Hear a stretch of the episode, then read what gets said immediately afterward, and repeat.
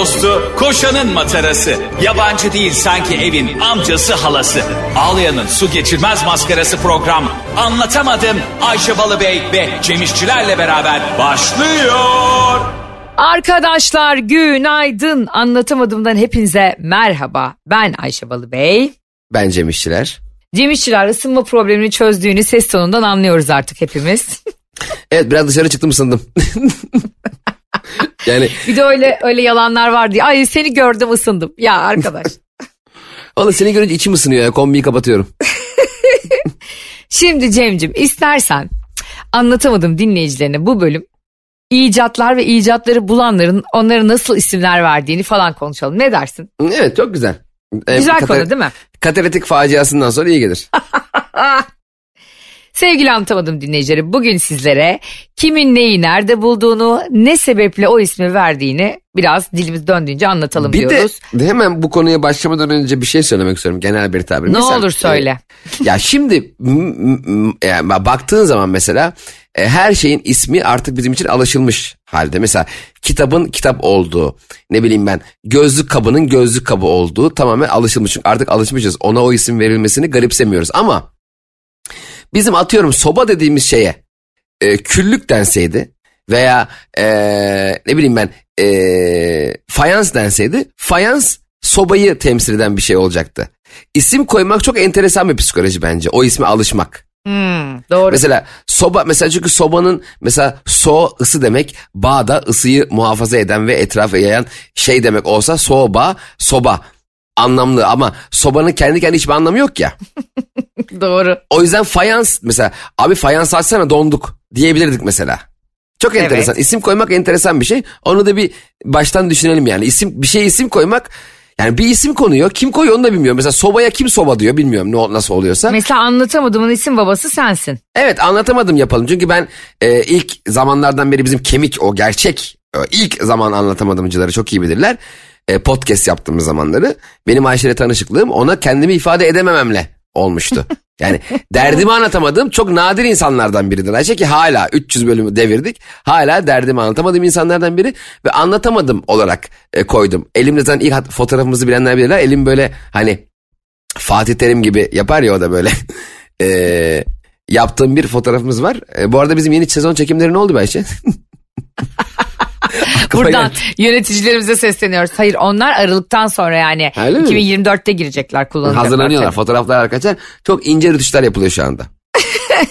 Şimdi arkadaşlar e, telefon Cem'cim senin bir fikrin var mı? Telefon e, kim tarafından icadı oldu? E, şey. E, burada birden söyleyince Fenerbahçeli Cemil diyor. E, birden söyleyince de şey yapamadım. E, Alexander Graham Bell. Graham Bell diyemedim. Evet pardon özür dilerim. Bu birdenbire şey gibi oldu. Hani sokak röportajları yapıyorlar ya. Üçüncü başbakanımız kimdir? Ee, ben falan. Hani onun gibi oldu. Cem İşçiler sarı mikrofonu atıp sanki yayına gelmiş gibi ya. Özür dilerim ya. Graham Bell diyemedim. Hatta Graham Bell'le ilgili geçen gün video çekecektik. Bir şaka yapacaktık röportaj adamla beraber. Ee, o kadar da üzerine konuşmuş olmamıza rağmen Graham Bell diyemedim. Özür dilerim. İlk sorudan patladık. Daha ilk sorudan patladı. Çocuklar siz böyle olmayın ama insan da ilk bir soru sorulduğu zaman heyecanlanıyor gerçekten bazen de. Evet evet birdenbire. Çünkü senin gündeminde o yok ya. Mesela sen yolda yürürken e, bana ikinci cumhurbaşkanımız biri sorarsa hemen şunu söylerim diye gezmiyorsun. O anda bir derdin var, tasam var, endişem var, düşüncem var, geç kaldın, bir şey oldu, param bitti veya annenin sana faturayı yatır diye verdiği parayı gittin başka yerde harcadın. Ona ne diyeceğini düşünüyoruz. Bir anda şak, üçüncü cumhurbaşkanımız kimdir diye biri gelince insan bilemiyor. Doğru haklısın.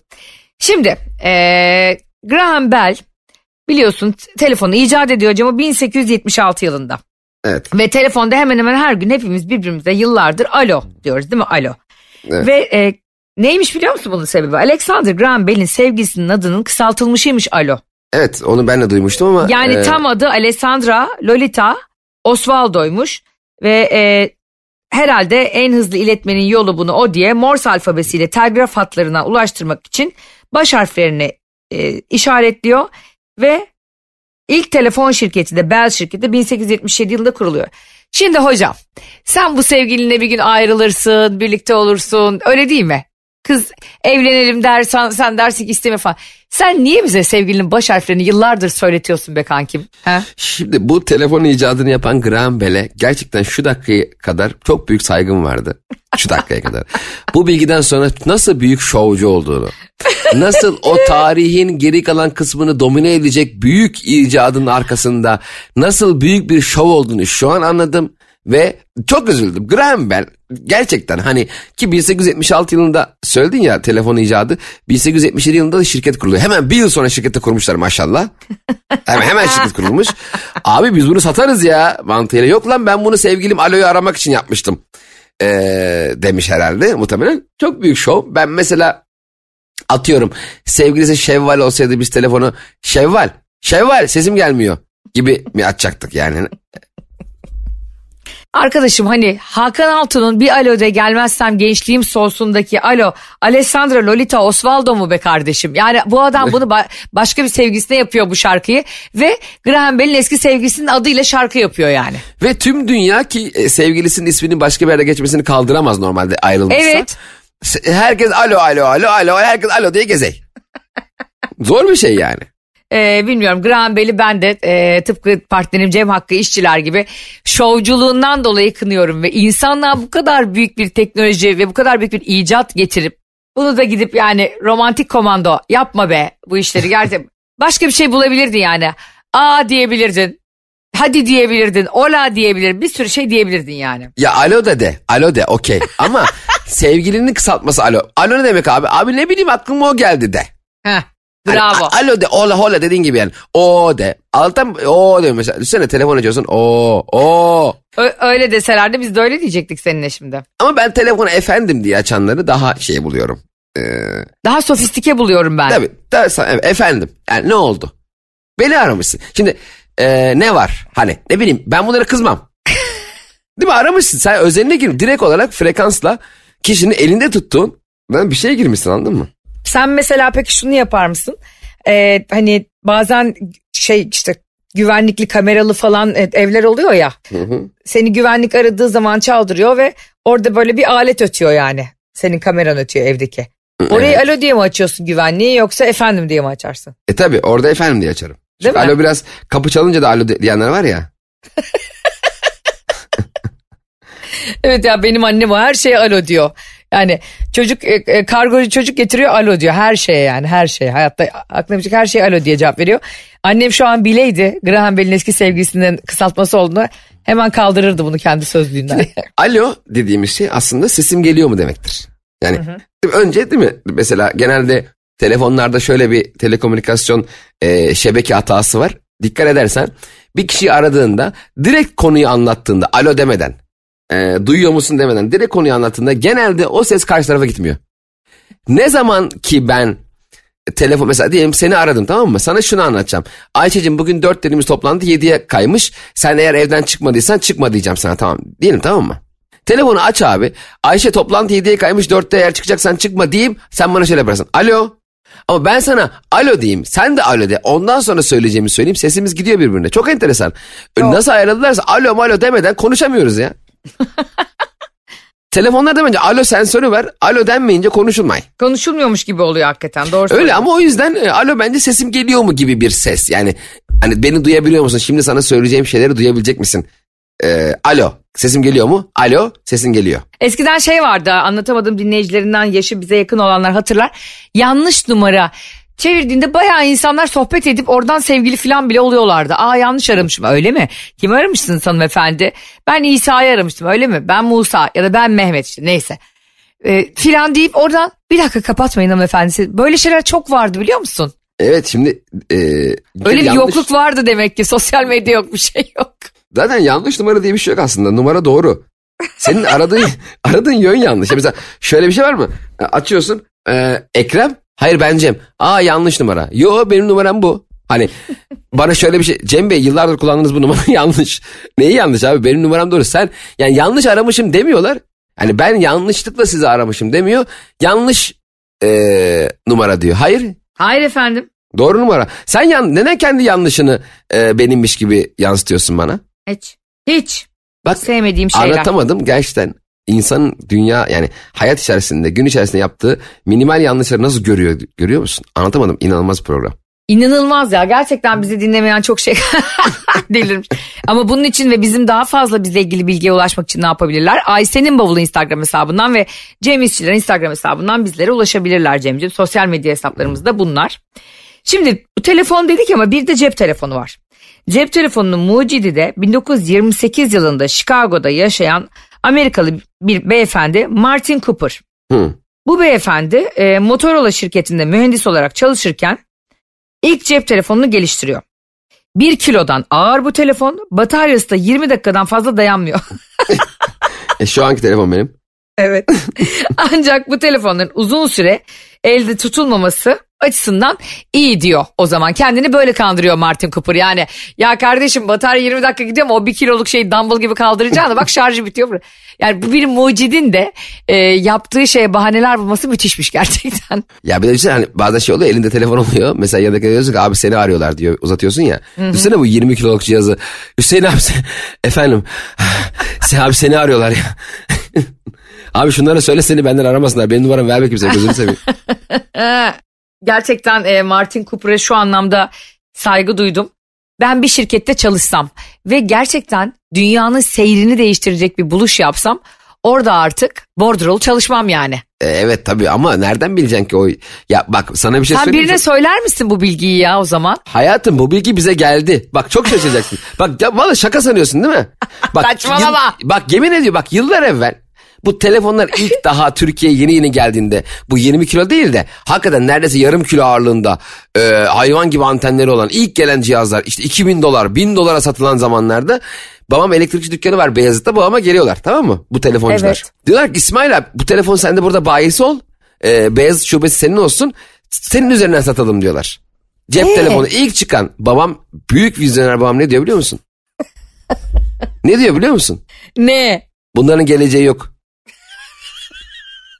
Babam cep telefonu Türkiye'ye gelen ilk cep telefonunun ilk bayisi olacakken bunun geleceği yok diyerek reddetmiş ya. Ve dedi de çıktı falan diye. Hala arkada. İş, gerizekalı işler ailesi. Abi benim babam da çok benzer bir şey yapıyor. Çok üzüldüm şu an. İsmail amca resmen sizin kaderinizi değiştiren bir hamle yapmış. Bu bizim mütevazi babalarımız. Bu bizim aza kanaat eden babalarımız yüzünden. Harbiden bir sürü çocuk sürünüyordur şimdi. Benim babama da o zaman elinde bir toplu para var. Tamam mı? Bir ev satılıyor. Ve babama diyorlar ki e, Ömer amca diyorlar gel sana İstinye Park'tan şu andaki İstinye Park evlerinden bir ev verelim. Yani bundan neredeyse e, 15 yıl önce düşün tamam mı? Babam diyor ki nasıl ödeyeceğim? Ya diyor sen e, hani teneşir şey diye bir şey vardır ya. E, teneşir taksit mi denir ona artık? O ne demek ya? Yani uzun teneşir vadeli. ödeme yani istediğin zaman paran oldukça öde. Hı. Ondan sonra e, babam diyor ki yok diyor işte ben zorlanırım ödeyemem falan diyor. Ne yapıyor biliyor musun? Gidiyor e, bir tane arsa alıyor Çanakkale tarafında. O zaman da babamı kandırıyorlar. Diyorlar ki buradan köprü geçecek. Ama baba onu aldığı arsadan su bile geçmiyor yani yerin altından. Elektrik yok, su yok. Hiçbir şey yok. Ruhsat yok, iskan yok falan ve orası 15 yıllık 1 lira bile artmazken İstiye Park'ın e, evleri, topraktan evleri yüzde 300 artıyor. Ya babalarımız böyle şeyleri niye anlatıyorlar bize ya? Bari anlatma anlatmasan bilmeyeceğiz. En azından bilmezdik. Yani neden şunu söylüyorlar? Bu bir başarı hikayesi mi? Ya Ayşe'cim bu eee Sarıyer'deki boğaza bakan evleri ilk bana getirdiler de almadım. ne an, Bari anlatma ya. Vallahi insan abi üzülüyor yani. Gerçekten geçmişe dair. Ulan neden biz böyle? Neden her sabah akşam işe gidiyorum geliyorum. eee, tatile bile zar zor çıkıyorum. Para biriktiremiyorum. Neden bunlar yaşanıyor diye düşündüğünde babamın yaptığı o hata yüzünden diye kendi kendine babanı suçluyorsun. Doğru. Halbuki söyle mesela babam der ki mesela ben olsam mesela bana böyle bir teklif gelse ben de elimin ucuyla itsem toprak yıllar yıllar sonra bana dese ki babacım ya buradaki daireler ne kadar değerlendi değil mi? Evet vallahi ya keşke zamanında biri bize gelip de buradan daire alır mısınız deseydi derdim. Hmm. Söylemezdim yani oğlum ben bunlar hep bana geldi ben almadım ha demezdim yani. Evet ben de yani bir mahcubiyetim olurdu ve çocuklarım bundan çok üzülecek diye hiç o konuları bile açmazdım yani. E, açılsa da kapatırdım. Hatta bizzat o kişi ya Cem Bey ne diyorsunuz ben 25 sene önce bu daireyi size bedavaya vermedim mi? Yo vermedi ben sizi hiç tanımıyorum derim. Yo vermem. bir de zaten şey çok kötü bir his abi.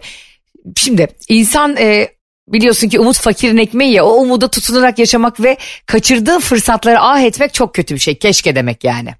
E, o yüzden ben hep iyi ki diyorum. Yani iyi ki babam e, İstinye'den ev almamış. Bak belki de zengin olup kafayı yiyecektik. Hiç seninle programı yapamayacaktım. Ben üç kuruşa tamah edip e, çalışmayacaktım. Şımarık filan bir kız olacaktım böyle yani. Ger gerçekten tam olarak şimdi 3 yaşıma geri dönsem ya da doğmadan önce Cem'ciğim sana böyle bir e, imkan sunuyoruz. Ya El Fayet miydi o çok zengin? Evet. El Fayet'in oğlu olacaksın ya da İsmail İşler'in oğlu olacaksın. Hangisini tercih eden derse vallahi hiç düşünmeden direkt El Fayet'in. Çünkü çünkü düşünürsen mecburen İsmail'in derdin. Düşündüğüme göre İsmail İşler'in oğlu. Çünkü İsmail yani El Fayet'in oğlu olduğu zaman düşünmene de gerek yok. Her şey önünde çünkü. Biz habire düşüneyiz. Hani bu ben bir tweet atmıştım. Şimdi haber önüme düşüp düşüp duruyor. Eskiden bir şey satın almayacağım zaman düşünüp düşünüp almazdım. Şimdi düşünmeden almııyorum diye bir tweet atmışım çok tutmuştu. E şimdi mesela o hep benim önüme düşüp düşüp her bir şey aldığımda önüme düşüyor. Geçen gün de anneme çay makinesi alacaktım. Ee, böyle büyük kazanlı. Tamam annem hmm. çayı çok sever ben de çok severim ama annem musluklu istiyor tamam hani böyle musluktan akar ya suyu. Ha çok severim. Çok hani ondan acı. istiyor ben de alayım dedim. Tamam anneciğim anneciğim bir şey istemiş 40 yılda bir. Gittim almaya. Çok güzel bir tane marka buldum. Çok güzel ürün buldum. Böyle hayvan gibi kazanı var. 35 tane çay yapıyor. Ee, hatta ben şey dedim yani deneyebilir miyiz? Canım tiptim. Hani gerçekten yapıyorum 35 tane yani. Neyse e, tam alacağız Ayşe kutuyu bir açtı kadın lekeli. Aa baya böyle lekeli. Yani baya birileri böyle el, el izi falan var böyle. Dedim ya bu sıfır değil mi sıfır dedi. Al dedim bunu koyan kişinin el lekesi mi acaba? Bir bezle silsek çıkar mı dedim. Denedi kız çıkmay. Sonra dedi ki ben depodan başa getireyim dedi. Depodan başa getirdi. Daha da lekeli. Ee? Bir, birdenbire o kadar mutlu hissettim kendimi Ayşe. Gerçekten 4-5 bin lira para verip bir çay makinesi alacaktım ve gerçekten almaya gittim ama lekeli olduğu için alamayıp döndüm ya. Anneme bunu anlatırken hem anneme olsun oğlum gidip almaya gittin ya dedi bana. Aynı sevinci yaşadık ve 4 bin lira kâra geçtim.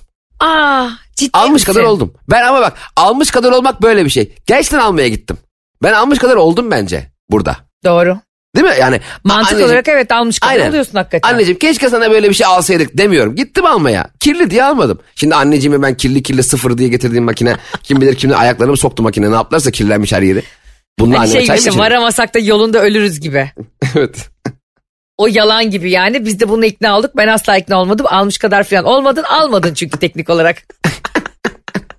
Şu anda anlatamadım dinleyen herkes de şu soruyu cevaplasın eşiniz ya da siz eşinize, eşiniz size, sevgilinize, çoluğunuza, çocuğunuza hediye almaya gittiniz. Bak atıyorum işte kocaman bir televizyon alıyorsunuz ama görüntüsü beklediğiniz kadar kaliteli değil ama illa da o, o televizyonu istiyor isteyen Bu arada hemen hemen araya girebilirim. Te, bu televizyon aldıktan sonra mağazara televizyon bakıyorsun ya Ayşe. Evet. Çok büyük, ihtişamlı falan geliyor. Ya bu televizyonlar eve gelince niye küçülüyor ya? Abi evet bak. sanki gazeteden kuponla almışım gibi. Hayır birdenbire bak televizyon aldık. Ulan dedik bu televizyon eve sığacak mı acaba dedik. Eve bir geldik sanki de tablet almışız. ha, neyse o aklıma geldi. Yok hiçbir şey zaten orada teşhir ürününde göründüğü gibi değil yani. Evet hani evet kesinlikle. Paz, pazarda da öyledir ya o domates kıpkırmızıdır filan. Eve geliyorsun böyle yeşilim tırak artık ne yapıyorlarsa orada pazarda boyuyorlar. Ha, arkadan şey. başka domates koyuyor ne yapıyor? Televizyonun içinde aynı şey geçerli. Şimdi e, bir şey almaya gittiniz ama o şeyin sizin sandığınız kadar ya da anlatılan kadar güzel olmadığını görerek almadınız. Yani ben işte Cem'in yaptığı gibi ya anneme bu e, kirli çay, çay makinesini mi alacağım ya da işte görüntüsü bu kadar da güzel olmayan televizyon mu alacağım falan dediniz ve geldiniz. Orada almış kadar oluyor musunuz? Hakikaten yani Cem'in söylediği gibi. Yoksa gazozdan milleti mi oyalıyorsunuz şovunuzu mu yapmış oldunuz yani? Ben ha, çok merak ediyorum. Kes, kesinlikle e, tabii ki almış kadar olmak ile almış olmak arasında ciddi fark var evet. Abi almış kadar oldun dünyanın en büyük yalanıdır ya. Hayır ya ama bak şimdi normalde mesela şöyle bir şey senin doğum günün tamam ben senin doğum gününe gelmişim herkes hediye aldı sana ben de sana diyorum ki ya Ayşe'cim e, ben de alacaktım ama zaman bulamadım. Düşündüm ama almayı desem sen bana almış kadar oldun demezsin ama ben sana gel Ayşe'cim senin o çok istediğin sallıyorum kırmızı bereyi sana alacaktım. Gittim onu gittim denedim aldım alamadım depoda yokmuş stokta yokmuş oraya gittim öbür mağazaya gittim desem evet dersin ki Cem'ciğim almış kadar olmuşsun. Ama bere ortada yok. Okey. Ben şimdi şunu söylüyorum. Bu almış kadar olmuşsa şimdi Türk insanı çok hassassa bir sürü konuda işte biliyorsun ki çok nezaketli cümleler ediyorlar. işte sağ ol kızım e, düşünmen yeter. Düşünmen yeter diye bir şey söz konusu bile olamaz benim hayatımda. Hakaret biliyor musun? Yani oğlum sen düşünebiliyor muydun ya gibi bir şey. Bence düşünmen yeter. Hakaret biliyor musun? Bana bir düşünmen yeter dese. Yani Cem'ciğim sen o kadar sığ bir insansın ki eğer sen bir şey düşünmüşsen bu bilgi bize yeter senin dostların olarak. Sen demek ki düşünebiliyor musun? Demek ki bence. Aynen öyle. Abi ben işte var ya gerçekten e, geçerken oradan sen de çok seviyorsun biliyorum. Erik gördüm. Tam alacaktım ama önünde bir e, araba vardı. İleride de polis vardı. Duramadım almadım. Sağ ol kardeşim. Düşünmen yeter. Niye düşünmen yeter olsun kardeşim? Gidip o kadar anlatacağını ballandıra ballandıra. Eriği al gel ya manyak mısın nesin? Evet bunu hiç anlamaman lazım yani ben. Sanki polis erik alanları çevirey. Sanki böyle erik alanları çeviriyor polis. Bu ne? Hayırdır iki kilo erik almışsınız? Çatı, Yoksa- çatılara sniper dizmişler erik yalanları indiriyorlar. Yani o yüzden aslında ne oluyor biliyor musun? Düşünmen yeter almış kadar oldun diyen aslında içinden siz bilmiyorsunuz e, bu cümle kurulanlar. Size küfrediyorlar. Size diyorlar ki ay Allah senin yapacağın işe tüküreyim ya diyorlar. Şimdi bak erik alınca polislerin vurması dedin ya. Aklıma ne geldi biliyor musun? Ne? Hani böyle Baba filminde de çok böyle büyük yönetmenleri şöyle şeyleri yıllar sonra çözülüyor ya işte. Baba filminde portakalın her gözüktüğü sahnede mutlaka biri ölür. Evet Yani öyle doğru. çok bir. Şimdi tamam da biz de bunu vay be yönetmene bak oğlum adam her ölüm sahnesinde portakal koymuş falan. Vay be hani mesela e, Grant ölür derken vurulur yani. E, bu babayı oynayan e, büyük oyuncu e, şey Allah'ım niye böyle isimler aklıma gelmiyor benim bugün? Marlon Brando. Ha Marlon Brando'nun e, manavdan portakal aldığı sahnede vurulması, torunuyla finalde portakal ağaçlarının orada ölmesi gibi hep portakalla ölümü e, özdeşleştirmiş ya. Biz de Evet, diyoruz doğru. ki izleyiciler olarak vay be değil mi diyoruz? Vay adam neler. Tamam da bence hiç de vay be değil ya. Portakalla ölümün ne alakası var abi? yani tamamen çok yüksek ihtimalle ilk portakal denk geldi. İkinci portakal da vay oğlum oraya arkada gene portakal ağaçları koyun da insanlar vık vık vık konuyor. Peki sayın yönetmen Kapolacım. Ben Cem İşçiler anlatamadımdan biliyorsun Ayşe Balıbeyli biliyorsun tüm dünyayı yargılama programımız. tüm sanat çevresini yargılarız.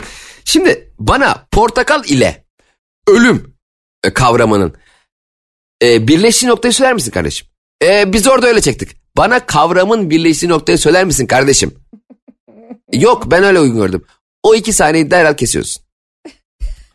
Biz seni çok vay ne büyük yönetmen be bilmem. ne. Yani mesela gerçekten portakallar 1643 yılında ilk portakallar çok zehirli çıkmıştır. Ve portakalı her yiyen ölmüştür gibi bir şey olsa tamam mı? İlk e, meyve veren portakallar insanları öldürmüş ve bir kavmin yok olmasını sağlamışlardır gibi bir haber olsa zaman böyle bilgi olsa anlarım. Dedim ki evet portakal gerçekten ölümle bağdaştırılabilir. Ama tamamen şov. Bu şovların hepsini sen hazır çok güzel bugün icatları konuşuyoruz. Gerçi biraz konuşturmadım sana icatları ama. Yani Olsun. da olsun yani bence burada çok acil olarak bu yönetmenlerin şovlarını eee ortaya çıkaralım. lazım değil mi? Ha iyi bir sinema yazarı varsa Cem'cim o filmdeki portakal aslında şunu ifade ediyor derse ben özür dilemeyi de bilirim. Şimdi bak biliyorsun ki anlatamadım dümdüz bir program ve beyninin kıvrımlarını insanın yormayan düz sorular soran insanlar. Şimdi bak yönetmenlerin şovcu olduğunu neden anlıyorsun biliyor musun? Mesela bir tane e, film vardı Tom Cruise'un filmi tamam mı? Filmin bir yerinde e, Manolya diye mag- işte Manolyalar mı ne e, Hı. ne şey dur söyleyeceğim. Bir yerinde filmin kurbağa yağmuru başlıyor Cem. Kurbağa yağmuru mu? Evet. Gerçek Hani- kurbağa. Evet evet. Kurbağa yağıyor. Evet. Gökten Aa. kurbağa yağıyor deli gibi. Enteresan bir e, fantastik alem. Ente, enteresan bir anlatım şekli bir kere. Çok güzel. E şimdi ben e, sonra da diyorlar ki işte efendim oradaki kurbağa yağmurunda Manolya filmindeki kurbağa yağmurunda e, babalar günahlar ve kurbağalar üzerine bir metafor. Ya kardeşim ben orada kurbağa yağmuruna baktığımda kurbağa görmek istiyorum ya altındaki anlamında da bunu görmek istiyorum. Benim kafamı yorma ya sürekli. Ya Ben bak işte. ne bileceğim ya senin yok babalarmış, günahlarmış, çocuklarmış falanmış filan. Çok güzel. Muhakkak ki harika bir anlamı var. İşte o filmin yönetmeni de Paul Thomas Anderson. Tamam mı? Bak şimdi. Şovcu Anderson. Adam belki de dünyanın en büyük. Ay Allah'ım bu programa bayılıyorum ya gerçekten. Ayşe sana bir şey söyleyeyim mi? Bizim seninle gerçekten çok işimiz var. Yani bu Neden? hayatta bizim misyonlarımız var. Seninle pazartesi itibariyle hep böyle şeyler pazartesi olur ya. Pazartesi itibariyle tüm setleri dünya, İran, Danimarka fark etmez. Tüm setleri gezip yönetmenlerin buna benzer kurbağa yağmuru, yok portakal ölümü ifade eder gibi şovlarını önceden senaryoyu alıp kontrol etmemiz lazım. Aa doğru söylüyorsun. Tabii bu şovların önünü keselim. Şimdi mesela biz setteyiz tamam mı? Ne olacak efendim şimdi? Ee, Cem Bey Ayşe Hanım şimdi kurbağa yağacak. Pardon. Ne yağacak? Kurbağa yağacak. Kurbağa niye yağıyor abicim? Efendim kurbağa şimdi baba oğul işte kutsal ruh ve oradaki günahla arama. Geç. Öbür sahne. tamam ya bizim ya biri bunu yapmıyor sette abi yapacaksın. Bak bunu yönetmenlere çünkü e, öyle bir tapınıyor ki insanlar ve öyle Tabii. bir korkuyorlar ki. Hakikaten bunu senin benim gibi diyecek gözlerine bakacak bir delikanlı bulamıyorlar bu yönetmenler. Tabii. O yüzden böyle. Bak gerçekten kurbağa mesela bak gene gerçekçi ol. Abi fantastik alem yapacaksan git fantazi filmi yap. Git ne bileyim Yüzüklerin Efendisi'ni yap. Full yalan okey tamam önemli değil. Mesela fantezi filminde fantastik filminde fantezi filmi mi? Fantastik filmlerde her şey yaparsın. Dağ ikiye böl yürüyen ağaçlar falan var ya Yüzüklerin Efendisi'nde. Okey hiç itirazım yok. Ben yürüyen ağaç mı olur demiyorum. Ama bir filmde ağacın yürümesine bir metafor katıp bir aforizme kesiyorsan onun altında bir gerçekçi bilgi olacak kardeşim. Tabii. Yani işte orada mesela şeyde de öyleydi ya ödül aldı hatırlıyorsan. Tolga Karaçelik'in Kelebekler filmi. Orada da Bartu Küçük Çağlayan falan oynamışlardı. Hakikaten çok da büyük bir başarı kazandı film. Sundance'ten ödül aldı yani düşün. Çok güzel. Ee, Sundance Film Festivali'nden ödül alıyor. Çok da gurur duyuyorum. Ama bir bakıyorsun orada bir sahne var o filmde de tavuklar patlıyor. Ay, ama orada çok güzel o film. O filmi ben seyrettim. Ama bak orada tavuklar dinamit yiyordu. Bir gerçeği var Evet, içinde. ama Oğlum o sahne çok komik lan. yani o gerçekten Tolga Çelik'in Kele- Kelebekler filminde çok da güzel bir film bu arada çok beğeniyorum. Sonra böyle şöyle açıklamalar duyuyorum. İşte orada patlayan tavuklar şunun metaforu. Ya kardeşim bana metafor gösterme. Ben izlediğimden zaten çok memnunum ve razıyım. Aynen. Bu arada gerçekten bak yönetmeni çok tebrik ediyorum. Eğer ki bir hayvan patlayacaksa o tavuk olmalı. Bak çok üzülürüm. Köpek patlasa üzülürdüm. Kedi pat bak bu arada tavuklara üzülmüyorum diye değil. Tavuk Tabii. şöyle bir hayvan. Yani nasıl bir hayvan biliyor musun? Şimdi tavuk duyarda yemeyiz herhalde. Herkes elinde et- ekmek arası tavuk döner yerken Cem Bey tavuklara karşı yapmış oluruz. Sen gene kendi döner yesin. Ama e, tavuk şöyle bir hayvan. Dünyanın en savunmasız. Ya hiçbir savunma mekanizması olmaz mı ya? Ya bugün karınca karınca bile ısırıyor be. Yani karınca eline al. O bir santimlik karınca elini öyle bir ısırıyor ki nereye fırlatacağını şaşırıyorsun. Her hayvanın hemen hemen her hayvanın bir savunma Yunus'un bile var. Yunus dünyanın en tatlı hayvanı. Abi tavuğu alıyorsun ayaklarından kaldırıyorsun öyle duruyor. Tavuğu kovalıyorsun kaçıyor. Yakalıyorsun duruyor. Yani hiç savunmuyor kendini ya. Yani ya oğlum biz yani tavuklar bak horoz işte üstüne atlar kanatlarını açar gagalar seni. Tavuk öyle duruyor. Yani oğlum beyniniz mi alındı sizin? Ya da çok mu iyisiniz yani çok mu iyi niyetlisiniz? Yani o yüzden patlayacaksa tavuklar patlamalı. İlle bir hayvan patlayacaksa. Ben şunu söylemeye çalışıyorum aslında özetle sana ve herkese. Şimdi bir sanat eserinden zaten bir şey izlediğinde ya da bir şey dinlediğinde bir müzik de öyle ya herkes farklı bir anlam çıkarıyor zaten yani. E tabi tabi. Sen o anda çok duygusalsın bir resme bakarak köyünü özlüyorsun. Öbürü çok duygusal sevgilisini özlüyor. Öbürü dümdüz bir manzara fotoğrafı görüyor. Şimdi bunu yapan bu eseri meydana getiren ben aslında bunu bunu anlattım resmimde dediği zaman senin o zaman hayal gücüne de ket vurmuş oluyor. Ya zaten ben aslında şunu anlattım diyen hiç kimse dinlememek lazım. Ne demek aslında? biz niye anlamadık abi? Pa- çok pardon da biz senin aslında anla. Bak Memento filminin yönetmeni var ya Christopher Nolan. Evet. Meşhur Ay, ona takıksın biliyorsun. Ben ona ağır takım. Nolan'la bir gün çok ciddi hesaplaşacağım. Instagram'ını takip edip edip çıkıyorum daha fark etmedi. Edip edip çıkıyorum. Bir gün ya hayırdır birader sen niye yani dese yazacağım ona uzun bir metnim var hazır bekletiyorum. Ya kardeşim arada hemen dikkatini çekmek isteyip de seni ta- e, takip edip geri takip bırakan insanların gerçekten psikolojileri araştırılsın yani. e, ben işte Hayır.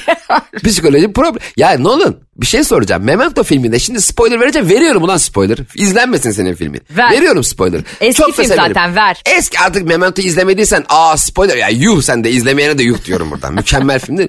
Memento filminde filmin gerçekten eee, tüm ana hatlarını anlayabileceğimiz bir sahne var. Hı. Eee, Sam Hopkins eee, isimli karakterin aslında bizim izlediğimiz karakter olmayıp da kendini başka bir karakter olarak gördüğü ve asıl karakterini bize gösterdiği bir sahne var ve bu sahnenin yayın süresi ne kadar biliyor musun Ayşe? Yani bizim ekranda gördüğümüz saniye sa- saniye ne kadar biliyor musun? Ne kadar? 0.1 saniye. ya ne olur sen kaf nasıl, nasıl denk gel oğlum ben nasıl denk geleyim lan o sahneye?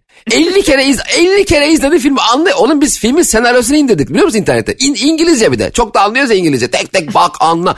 Ya arkadaş bir insana bir film ya film dediğin nedir? İzlersin çok keyif alırsın. Tamam öyle veya böyle keyif alırsın. Geçer gider. Ya filmden sonra bana niye senaryo okutturuyorsun ya? Çok haklısın. Yüzde O bin yüzden- katılıyorum ya yüzde bin. Filmi izleyenler de çok iyi biliyordur o sahneyi tam böyle milisaniye böyle mili milisaniye durdurarak denk yani durdurarak denk gelemedik biliyor musun? Saatlerce uğraştık durdurarak denk gelemedik o sahneye. Ve e, bu gibi yönetmenler işte bu filmde aslında şunu anlattım. Aslında onu mu anlattım? Bence aslında onu anlatamadın. Bence. Anlatamadım. Onu anlatamadın ki bize şu anda anlatıyorsun. Anlatabiliyor olsaydı biz sana anlatırdık. Derdik ki sayın yönetmen bu filmde şunu anlatmışsınız. Gerçekten bunu bu şekilde anlatıyor olmanızdan çok büyük gurur duyduk. Siz çok iyi bir yönetmensiniz diyeceğimize sen gelip diyorsun ki ben çok iyi bir yönetmenim. Niye? Aslında şunu anlattım. Yok ya. Yek ya. Demek ki arkadaşlar sadece biz anlatamadığı programını yapmıyormuşuz. Bir sürü insan da gördüğünüz gibi bugün derdini meramını anlatamıyormuş. Biz icatların bir kısmını bugün konuşmuş olduk. Diğer bir kısmını da Ay Ayşe bizim belli olmaz. Bir şekilde konuşuruz. İnsanlara söz vermeyelim. e, şimdi Aynen. bir şey olur kimse de Aynen.